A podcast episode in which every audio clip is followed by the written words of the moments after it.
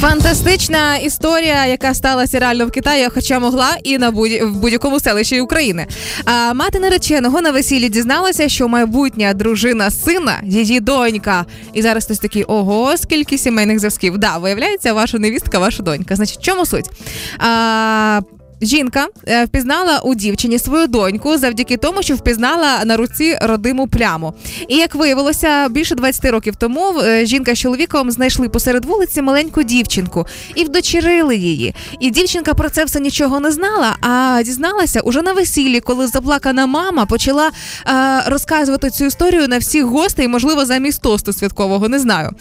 Наречена заявила, що віднайдення біологічної сім'ї для неї означає навіть більше ніж весілля, тому свято скасовувати не довелося. Е, Все одно змогли все це діло відсвяткувати і красиво завершити. Это очень сильно смахивает на какой-то сериал прям такой. знаешь. Індійський. Да. Давай попробуем сериал установить.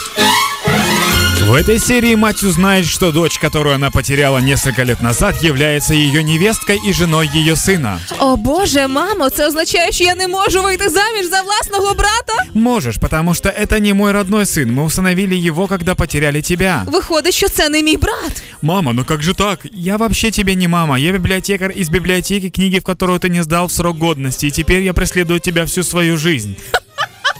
В общем, э, я не знаю, как там все развернется с родственниками, но я думаю, что если копнуть поближе, то там и дед, и бабушка были бы замешаны и так далее.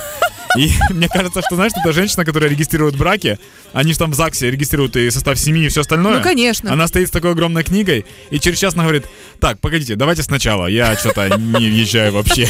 Просто бросила бумаги и ушла. І все це весілля закінчилось тим, що виїхала знімальна група з СТБ, тому що Да. такий сюжет втрачати не можна. Я тебе даже больше скажу, это единственная свадьба, на которой очень правильно бы звучала фраза «Мы пригласили только самых родных».